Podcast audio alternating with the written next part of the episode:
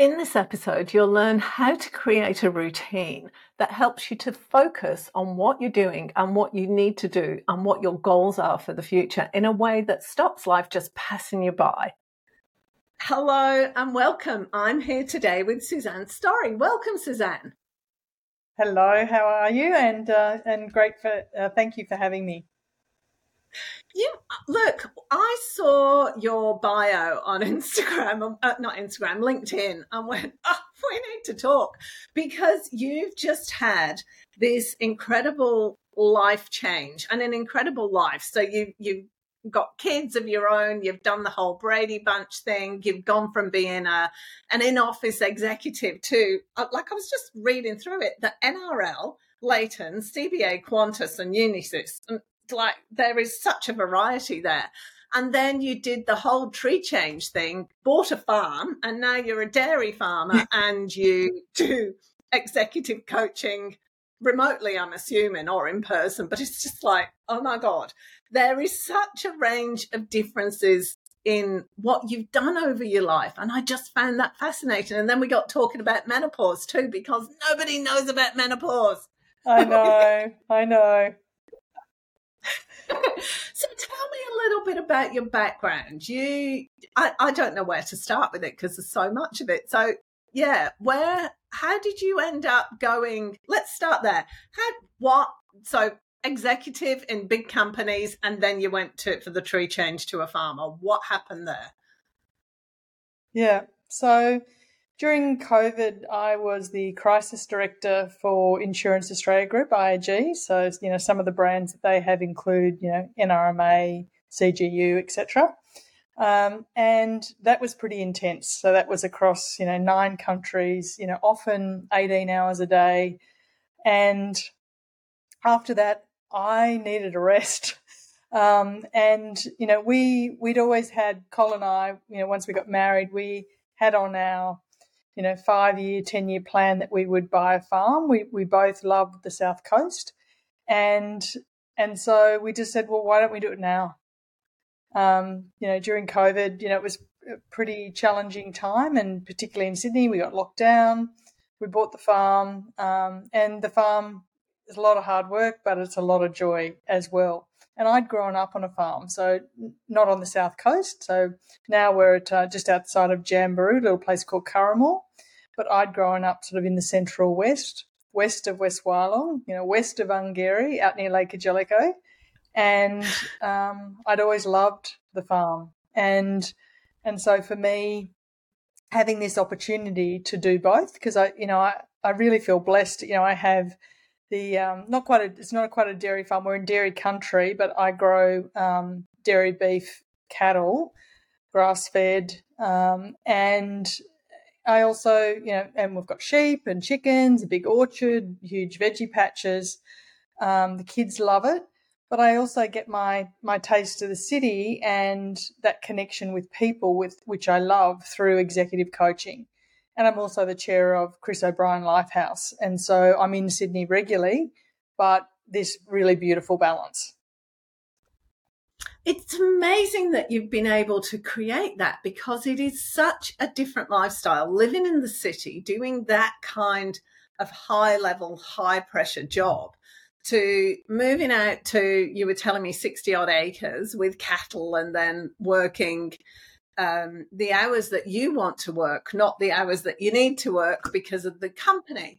How did you? What was that transition like? Because that must have been. I mean, I know you needed a rest, but it must have been a shock to the system as well.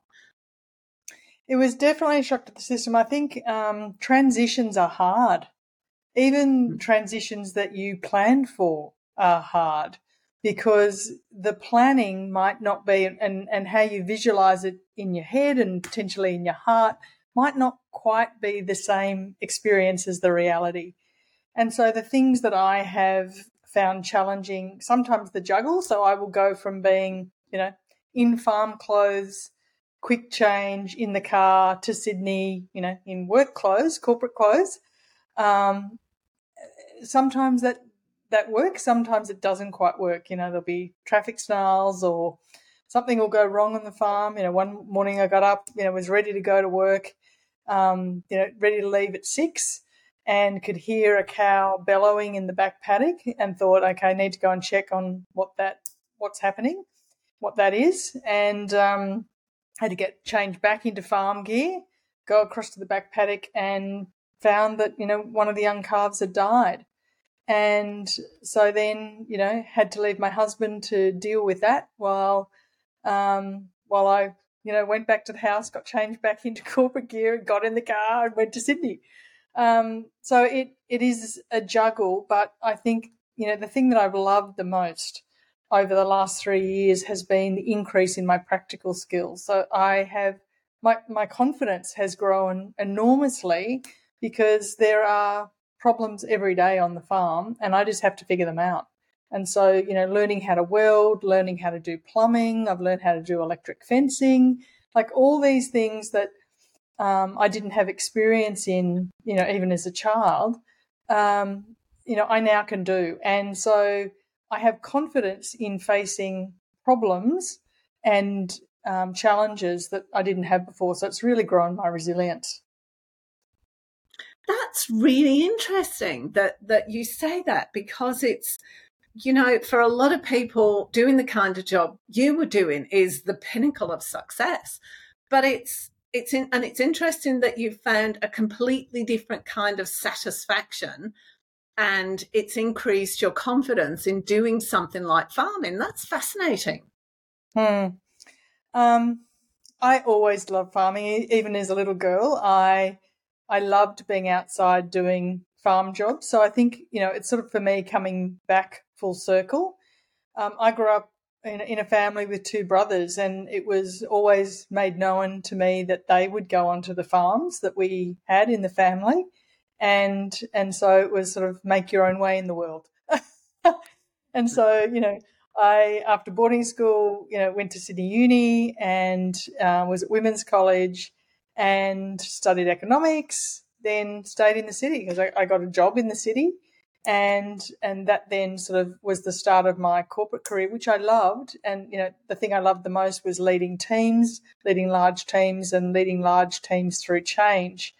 And so you know i've had to use lots of those skills over the last couple of years to lead me through change. I was just going to go there. How did that support you how do you lead people through change? Because most of us are quite naturally resistant to change. We like the familiar and doing anything that's unfamiliar, particularly if we're already stressed or under some mm-hmm. kind of um, pressure from something, making a change will be just far too much. And I'm thinking here, you know, say we've got stuff going on at home with one of the kids, you know, one of the kids is struggling. You just don't have the emotional capacity to go, I hate my job but I just cannot think about that right now because I've got to focus on whatever's going on with the kids. How do you yeah. juggle those? How do you deal with those things? So um, I'm pretty good at, at that focus, which is, you know, this is the thing that I need to focus on right now. So, sometimes so much so that when my kids were little and I'd be, you know, working away at, at home um, you know, concentrating on something I was doing, that that, that would be the opportunity they'd come and, and say, they had this line which was, Mum, will you buy me a Porsche? which they knew was never going to happen. Um, but it was just kind of this sort of funny joke that they had um, that, that was just to remind me that they were there and that they needed some attention, whatever it was. Um, so so that was you know that ability to really concentrate. My husband says even now that you know I, I can just get lost in whatever it is that i'm doing and have that hyper focus for the period of time that i need to. Sometimes on the farm i feel like it's just in time learning. Um, you know we had you know a dam that we uh, we had cleaned out. We've had a lot of rain over the last couple of months. Um, some plumbing hadn't been finished on that and I knew more rain was coming. So, you know, I had to go and figure out how big the pipe was, go to the irrigation shop, buy the connecting pipe, um, you know, go and plumb it in and wait for the rain. And fortunately, it held, uh, which is great. But sometimes it's just, just that just in time learning. I think leading people through change, um, I think the first thing is doing a lot of listening and that is um, really understanding where they're at, what their challenges are, what the organisation's challenges are, and figuring out a plan together on how to improve it or to shift to whatever the destination is. Because if you don't do the listening and work with the people, it's going to be, you know, rejection. And it's just not going to work. And so lots of conversations, lots of engagement, um, lots of getting them involved so that they can be the champions of whatever the change is and have their fingers in the pie and own the change. Um, and creating wins in that so that you know you've got visible progress it's like anything you know we we all want to see that we're we're making progress and and certainly in the coaching work that I do with lots of clients, one of the tools I use is Sphere of Silence. And it's a great framework for supporting people to see that they're making progress towards their goals. Because in the beginning, you know, one of the biggest challenges is that people feel like they're not making ch- change, they're not making that improvement, and they give up. Whereas the sphere of silence framework really helps you to see on a regular basis that you're making even small steps towards that that larger change that you want and that you are you are making progress. So what is sphere of silence? I've never heard of that. Mm. It's a um it's a, a framework that um, you can do daily and it's 60 minutes or you know you you can do a, a, cut down version, you know, three times 30 minutes at, at, a time. You know, ideally it would be daily. But if we think about that sort of that hour, um, that 60 minute version, the first the first 10 minutes of that is really reflection. And that is, you know, what did I do yesterday? What did I get done yesterday? What did I achieve? Yeah. Um, how did that feel? What were the, the great bits of yesterday? The second 10 minutes is um, writing down. And so this is not on technology. This is, you know, trying to do it old school. Um, writing down what is it that I need to achieve today? Uh, what do I need to get done? And, you know, this is if you're doing it in the morning. And then that that um, that last 30 minutes is you know what are the next steps that I could take on some of my medium and long term goals and so that first 30 minutes is very much, you know, focused on, you know, what have I been achieving and making progress on and what do I need to do next today and, and longer run than that, you know, medium and, and longer term goals. And so it really gets you focused on that. And that's the bit that builds your confidence because you can see I'm actually getting stuff done. Like I'm actually working towards things and I'm doing things that are aligned to my long term goals. So it's not just, you know, stuff it's stuff that's aligned to your goals. So that's the first half hour. The second half hour is is three parts. The first part is reading, and that might be you know reading. I'll just show you what I'm reading at the moment. It's kind of fun. Um, Graham Creed's "Weatherman Goes Bush" book that that um, um, uh, a friend gave me over Christmas. And so, um, you know, it could be 10 minutes of reading of that. And then the second 10 minutes is reflecting on what you've read and what could be applicable. What would you like to incorporate in your life out of that? Is there something that, that had meaning in that, that period of reading? And by writing it down and doing it by hand, you're also helping your memory. So, you know, one of the uh, unfortunate things is that my dad died of um, Lewy bodies dementia about five years ago, and my mum has got dementia. And so I'm pretty focused on on me doing whatever I can to do to be healthy into my 80s and my 90s. And so making sure that I'm using my brain and training my brain is is pretty important to me. So this actually helps with that as well. So that's that that second part of that 10 minutes in that second half hour. And then the final thing is 10 minutes of meditation. And meditation is not something I'm great at, but I am persistent and persevere because I know it's so good for me. And and I've been, you know, for years practicing meditation, dipping in, dipping out, but over the last probably 18 months I've been much better at it. So, you know, a period of meditation during the day and then regular meditation at night. So I'm incorporating, you know, do you know, a routine before bed of turning off devices, stretching, you know, all, all the normal things, clean your teeth, get ready for bed, you know, clean your face, all that sort of stuff, but also then meditation before I sleep. So it, that seems like a big, an hour seems like a massive thing to do. And a lot of people would go, I, I just have not got time to do that. What is the advantage of doing that? Why would you, why mm. do you have people do this? Yeah. Um, and, and I agree. It's, you know, it's a big commitment to do it. Um, particularly if you're doing the hour version. So often I start clients off on just do it for 30 minutes three times a week. So they do a cut down version. So that first, you know, half hour gets shortened to 15 minutes, five, five, five. The second part gets shortened to 15 minutes, five, five, five. Um, the advantage, and certainly the feedback I get from clients, is that their um, confidence, as I, I talked to you about before, their confidence increases because they can see that they're making progress they can see that they're making progress on things that are important to them. So I use this tool in conjunction with some other tools, you know, one which is a, a long term goal setting tool called Wheel of Life. And it's helping people to think about what goals do they want to have, not just this year, but 15 years out. Who do they want to be 15 years out? So I was introduced to that tool in about 2006 and it changed my life because it was really the first time that you know I was a single mum. Um, it was pretty hard. I was studying. I was working full time, and and I I was just in the thick of it, and really felt like I didn't have a lot of hope for the future. I, I just was you know trying to get through the weeks and the days. And so that tool really allowed me to think that I could choose the life that I wanted. And that's what I've done. And it, it's multifaceted. So it's across, you know, health, career, relationships. What sort of home do you want to have? Where do you want to live? Um, how are you con- contributing to your community? What legacy do you want to leave in the world?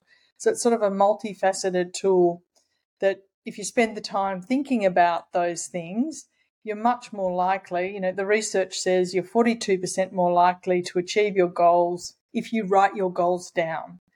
And then, you know, the second part to that is you're much more likely to achieve your goals if you reflect on your goals regularly and check in with them. And that sphere of silence tool that we just talked about, that really helps you to do that. Um, for some people, it might be the first time they've been exposed to meditation, as an example.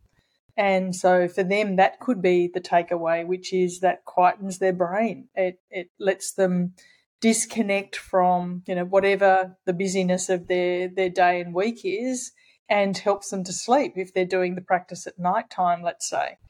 Um, for other people the takeaway is you know and some clients i have struggle to focus because they're they're on digital devices all the time.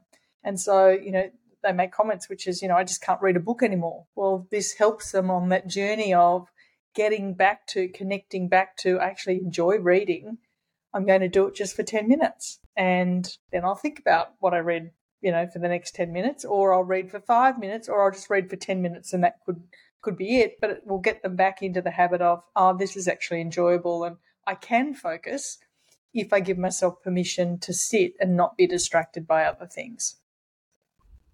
I think that's that's a key, isn't it? Sit and not be distracted by other things because personally, I find I get to the end of the day quite often, or the end of the week, and I go, "What happened to the yeah. week?" and yeah. feeling like every day is the same, and I'm not getting anywhere, and I am, but my experience is. I'm not doing what I should be, or not doing as much as I could be doing. I'm not doing the right things. I got distracted by blah. And and yet I don't actually waste any time. So, and I think a lot of people experience that, mm. don't they? The, the wheel, you're just on a treadmill doing stuff. Yeah, and and certainly, you know, one of the um, one of the phrases that I love, and I certainly use this as a focus. Um, you know, one of the years that I was leading a big team was do less to achieve more, which is, and that that is achievable if you focus on what your priorities are and you don't do other things. So, one of the things, you know, I had to learn to do was to say no. Which and and one of the ways that I got myself to being okay with that because that's not something you know I'm used to being a people pleaser and and saying yes and trying to help and and sometimes that would be at my personal cost like I would do something for somebody else rather than getting an hour's sleep that I needed, or do something for somebody else um, rather than exercising. Yeah. And, you know, I was thinking about this this morning. I am in a phase of my life, you know, the kids have grown up. Yes, we still, you know, have a lot of time with the kids that they, you know, come down to the farm and we spend time with them or we see them in other places up in Sydney. But I'm now at a period of my life where I can be a bit more selfish about how I spend my time. And that would never have happened. I just didn't allow myself to do that before. Um, so learning how to say no, and one of the tips that, that, you know, I'll give you is that's a great opportunity for somebody else. Thank you for thinking of me. I, I, I can't take that on right now, but I think that's a great opportunity for someone else. And there might be two or three people that you could recommend. Um, but it's you know because not every opportunity you're going to be able to do. You you, you have a limited capacity limited same in a number of hours as everyone else has in the day. And if it's something that's important to you say yes. But if it's something that's important to them and is not in your plan then then have the courage to say no. Because we can get all distracted on you know helping others which is great but it might come at not achieving your goals yeah, it's interesting, isn't it? Because that goes back to I'm remembering uh, a, a same thing about around 2006, and somebody um, had a chart. She and she said it was our business coach, and she said, "Okay, so that thing is that on your uh, what was it? It's in it's on my." critical path is it on your critical path or their critical path and, and there was this whole chart that she did yeah. and to assess every single thing that came in. You know about, can you explain that? Because I've kind of forgotten it, but it, mm. it was ringing a bell with that kind of thing. Absolutely. So, you know, um, there will be many more opportunities for you. You know, people will be saying, Can you help me with this? Can you do this? Would you be interested in doing that? There'll be many more opportunities coming to your inbox on, you know, people ringing you, people that you, um, you know, see in person than you could ever do. And so having to be a bit clinical. Um, and there's a great book called um, Essentialism, which uh, is a fantastic read and, and really helped support me to learn to say no, which was which was great. But that um, you know, I'll put the the critical path concept in a, a slightly different way, which is you know, I say it, you are the star of your movie, yeah, and so you know, is this a scene in your movie that you want to be the star of and in, or is it for somebody else? Because, um, be, because you, you know, other people will try and co-opt you into, you know, helping them, doing things that would be fantastic for them and, and might be right for them, but might not be right for you right now. Some of them might be, and you can assess that. But it's a hell of a lot easier to assess that if you're clear about your values and your goals. And again, back to, you know, your, your goal setting, much more likely to achieve your goals if they align to your values. You know, where people and, and certainly my clients find the most conflict is where they're spending time doing things that are not aligned to their values. And so getting crystal it's, clear on that is the start. That's where I always start with my clients it's funny you say that because that's come up for me in the last 12 months. Um, you know, I've been feeling a bit off for several years. Mm. And my husband split up about a year ago now. And I've realized that most of that feeling of things not being right was actually because slowly, slowly, slowly, I'd moved away from being in alignment with what's important to me and doing mm. the things going to move my life forwards and make me feel good. And it's not about being selfish, but it's it's almost like it was so little by little by little over the years, I didn't realize what was going on. And it's only having the opportunity to sit down, reassess things, and go, okay, um, that's actually not important to me. What is important to me is this. And then starting to realign myself constantly. Mm. And it's, yep. and I'm surprised like all the time. The, a couple of nights I sat down and went, oh my God, I've just realized blah. And I hadn't realized that. And it's so far away from what is important to me. And it, it's just, yeah. It, and, and it's, I think where I'm going with this is I think that's the case for a lot of women when they get to midlife because we've yes. maybe given up stuff or we've done stuff because of the kids or because of our jobs or because of our husbands or whatever, or we're a single mom, all of those things. And we don't realize just how far away we are from what's important to us. And that can be the, the basis of that feeling of, oh, I'm not happy. I yeah. Think. Exactly. And that can bubble up in lots of different ways and, you know, can impact your health. It can definitely impact, you know, your relationships and how you turn up to relationships. Um, so getting that sorted, you know, spending the time reflecting, um, and, and then working out what do you want your next chapter to be, and you getting to choose. Um, you know, that's the stuff that I, I love doing with clients and, and working with clients to to help them navigate that transition, that process. And that's one of the things you do with the silence and everything. So just mm. just as a complete random question here. Do you mainly work with women or men, or is it both? And is there a difference in the way they do this? Is there a, a difference in how they re- respond to it and um, the way it hmm. impacts mm. them? Yeah, for sure. So I work with both men and women. Um, I think with women generally, it has been either transitions, which we've just talked about, you know, that stage of life where, you know, what is it I want to do now?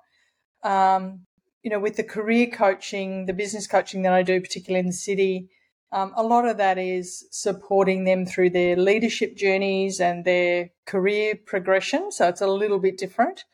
Um, and then um, one of the things that we've set up on the farm is Twin Figs Farm workshops, which are sort of retreats for people where they can come for one or two days. And on the first day, it is really focused on what are their you know, doing reflection, reflection work, you know, what's working in my life? What do I want to change? Who do I want to spend time with? Who do I want to be?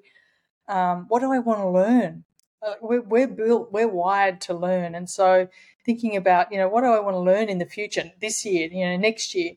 Um, so getting them to the reflection, the values work, getting crystal clear on, you know, what are their values, and then that wheel of life 15 year goal setting and, the, and giving themselves permission to dream about what sort of life do they want to live in 15 years time and then working backwards that steel thread through that of you know across all the different categories what are the next steps that they need to take to make that a reality um, I think men go through exactly the same challenge. You know, from my experience, they're they're thinking at different stages of their life. You know, is this working? Is this not working? What do I need to change? And so the the toolkit is flexible enough to accommodate different life stages. Um, does it present itself a little differently? Potentially, but but I see, you know, in the conversations that I have with people, um, with men and women, common common challenges, and um, and then common solutions, which is great as well. So for some people, it is you know helping them to remember to be a bit selfish and take the time to exercise, as an example, or to get enough sleep, or to connect with friends. We know now, like there's a huge body of research that says that, you know, in order to ling- live a long and fulfilled life, um, connection with, with others is critical to that, to that, you know, having a long and happy and healthy life. So, um, you know, getting them to focus on what are, what are their relationships and the quality of their relationships. That's one that I'm focused on this year because, you know, potentially, and I certainly felt it a little last year, um, being on the farm, you can be a bit isolated. You know, even though I'm only 20 minutes from Kiama, you know, two hours from Sydney, but when you're actually out here, it can be very quiet, which is great. Um, but I'm making more of an effort to to make friends in the local community. You know, doing things like you know taking up golf again. Col and I are doing golf lessons together. We're doing that that as part of our date days. But I'm going to join you know women's golf competition, and that's an opportunity to connect with other local women and to start a, a book club um, out here on the farm. So that uh, you know it, it, incorporates lots of things. As i said you know reading's really important again for that that longevity and, and keeping your brain active. But it gives me an opportunity to you know connect with people. Um, so you know lots of lots of great things sort of happening out here at the farm and it incorporates you know some of the stuff that we've been talking about um, the second day of the um, the retreat, we, we, really focus on that um, healthy and and wellness aspect of life. So we go through, you know, nutrition and hydration, and I'm studying nutrition at the moment. So nutrition and hydration, sleep, exercise, um, stress management, and then turning all that research into practical goals um, and Atomic Habits, a great book. Um, so, so how do you actually convert? Oh, this is a great idea. This is a goal that I have into the actuality of doing the doing, so that the outcome is what you want, because that's what you want to achieve. Like it's not just the you know writing the goal down on a piece of paper. It's like how do I actually make that and bring that to life, make it happen and bring it to life. So um, I'm really enjoying the workshops as well. We've got one coming up on the 8th and the 9th of March. Um, and they're really enjoyable because they're um, again a mix of men and women of different ages. You know, we've we've had some people who have been you know in their their late teens, early twenties, right through to you know people in their seventies. So it's not that it's age bound either, and there is joy in bringing people together. The you know the acronym you know IRL in real life. like you know I, I know it's fantastic that we can do this you know, virtually, but there's also absolutely joy and, you know, a really human element in being together in person. What's been your biggest challenge over the years? Perfectionism. I wish I had learnt a long time ago. I learnt it later in my career than than I should have, and it was probably back to partly being because of my career, like my first training. Um, so I did an economics degree and then did a master's in tax law. And being right, getting it right, getting it correct was really important. And so I applied that level of diligence to everything. And so, I, you know, in my early career as a leader would have been an absolute pain in the ass to work for. Um, and and I improved as I got older and more experienced because yes, there are some things that need to be perfect, and you know I'll give examples of board papers where they absolutely need to be right because the board, you know, of companies will then be making decisions based on the information that you're putting to them, and you want to make sure that you're presenting that accurately, but also that you're making it easy for board members to read the paper and make a decision, be informed. Um, that doesn't that level of diligence doesn't need to apply to everything that you do in everyday life. And one of those that I had to learn was um, in relation to having a clean house. So I was a single mum. I was working full time, three little kids. Um, they're studying, and so I had to learn that it didn't have to be perfect, and that was okay. And I wasn't a failure because you know the floor didn't get washed that week or whatever it was because it was actually more important that sometimes I got sleep, that the kids and I went to the park and actually played and laughed with each other.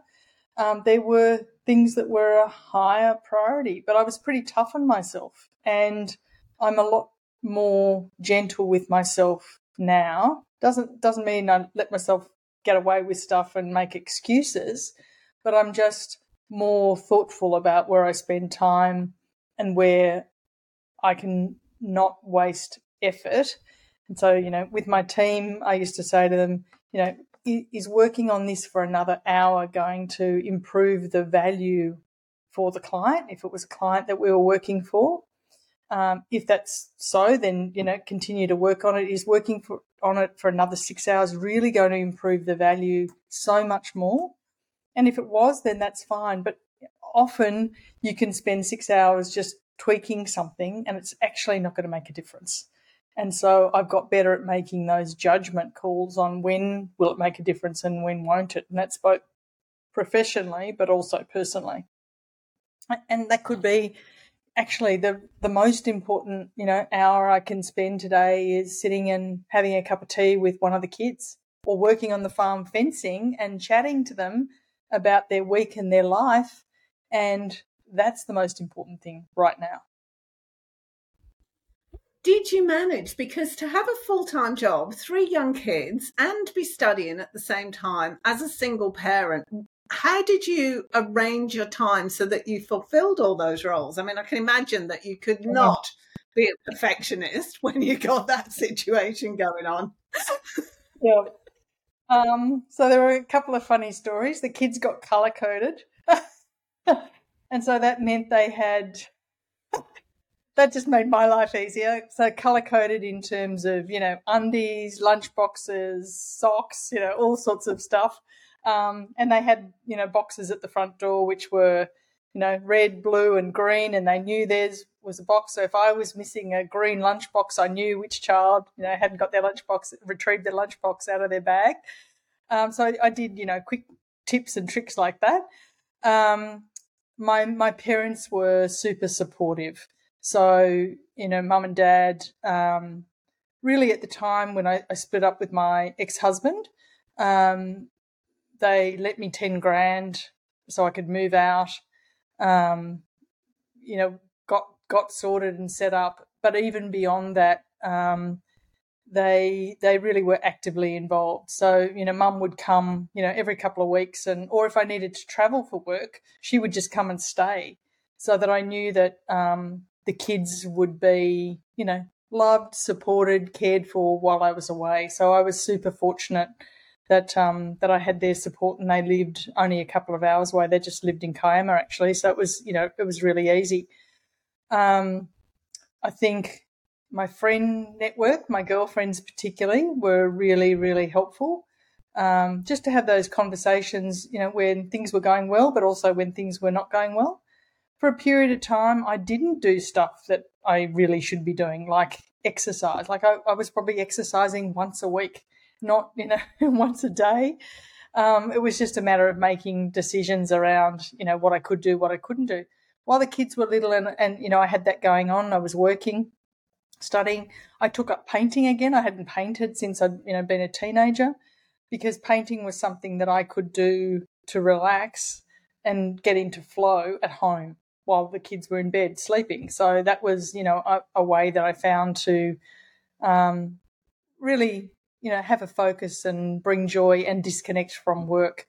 Uh, it was pretty challenging. It, it, wasn't ideal by any stretch of the imagination, but um, you know, when I think about and I talk to the kids about, you know, what do they remember of their childhoods and what you know, what are their some some of their happy memories, or you know, what have they reflected on that they learnt from me? So certainly work ethic they learnt, um, and they they all have that in spades.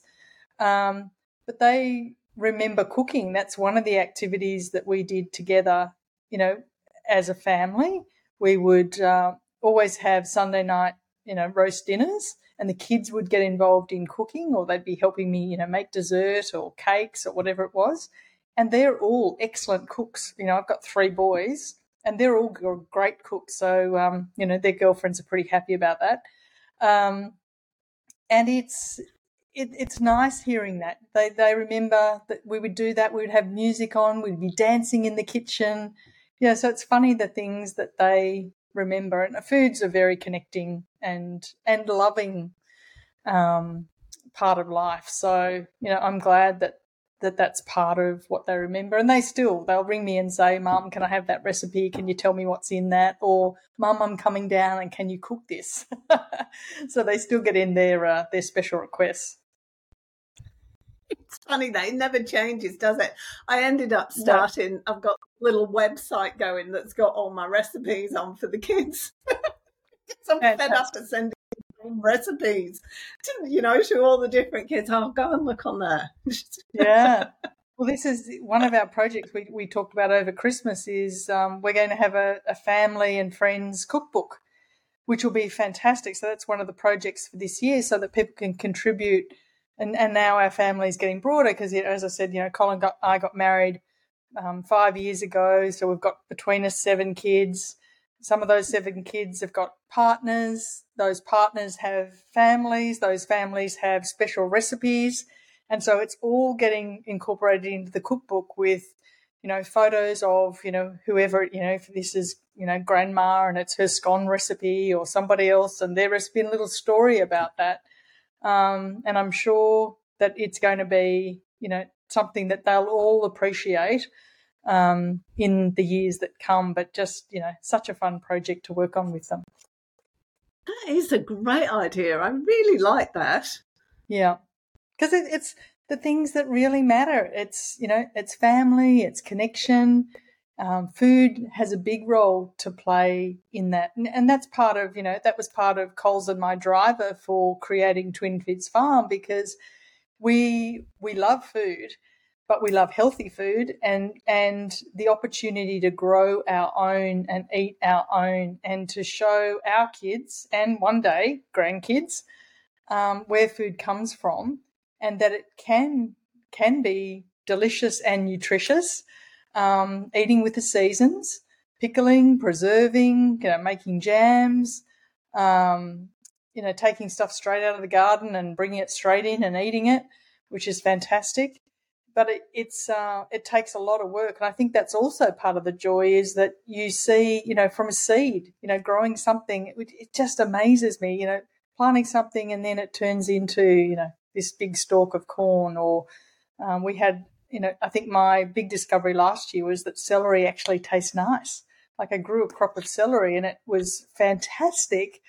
You know, for months and months and months, we just had this amazing you know, probably eight or nine plants of, of celery that were big bushes, and I could just go off and cut celery, but it actually tasted like something.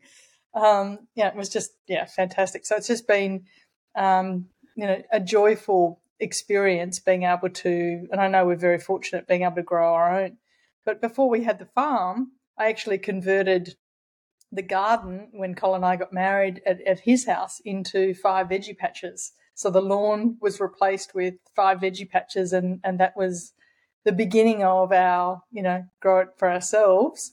And uh, yeah, the, I, I guess you you just have to find what brings you joy. There are, there there are days I'm out in in the paddock and you know the cows will do something crazy. They all have different personalities. The calves will be chasing each other around, and I'll just notice that I've got a huge grin on my face.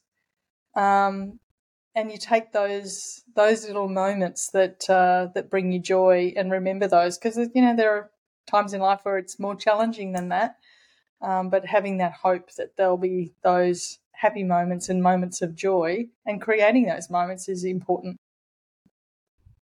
We're going to have to wrap up in a minute and there's so many topics that we haven't covered that i wanted to. That's okay. What is just to, to finish off what is the biggest difference between your life and, and, in terms of the things you enjoyed and the things that you missed you know the two sides of it the positives and the negatives from being in the city where you were a few years ago to where you mm. are now what what are the differences that you notice mm. um, now um, i am much more peaceful peaceful as a person. So it's, it, as I said, I, I've got more confidence in my ability to deal with challenges. And I think I was pretty good at that before, but you know, this is farming's a whole nother level and it's a very practical level. And I think my dad would be really proud of me if, you know, he could, uh, and his ashes are actually, you know, planted um, under a tree on the farm. Um, but I think that that confidence that I've got now in being able to face challenges and deal with them very calmly. I think the thing I miss the most is the teams that I led. Um, I really enjoyed seeing individuals in my team succeed and us succeed as a team. um, towards whatever goals we'd set for ourselves for the year or, or the years that uh, that we were, you know, looking at in terms of horizon. Um, I really miss that, but I don't miss that enough because I've had a, a, few opportunities where people have said, "Oh, would you be interested in this role coming back into, you know, executive career?" Um, the thing that I love the most now is that yes, I've got this diverse hybrid life, and I wouldn't give it up because this brings me joy. And the challenge of having to juggle those two, what seem very different, sometimes they are um, very different ways of living.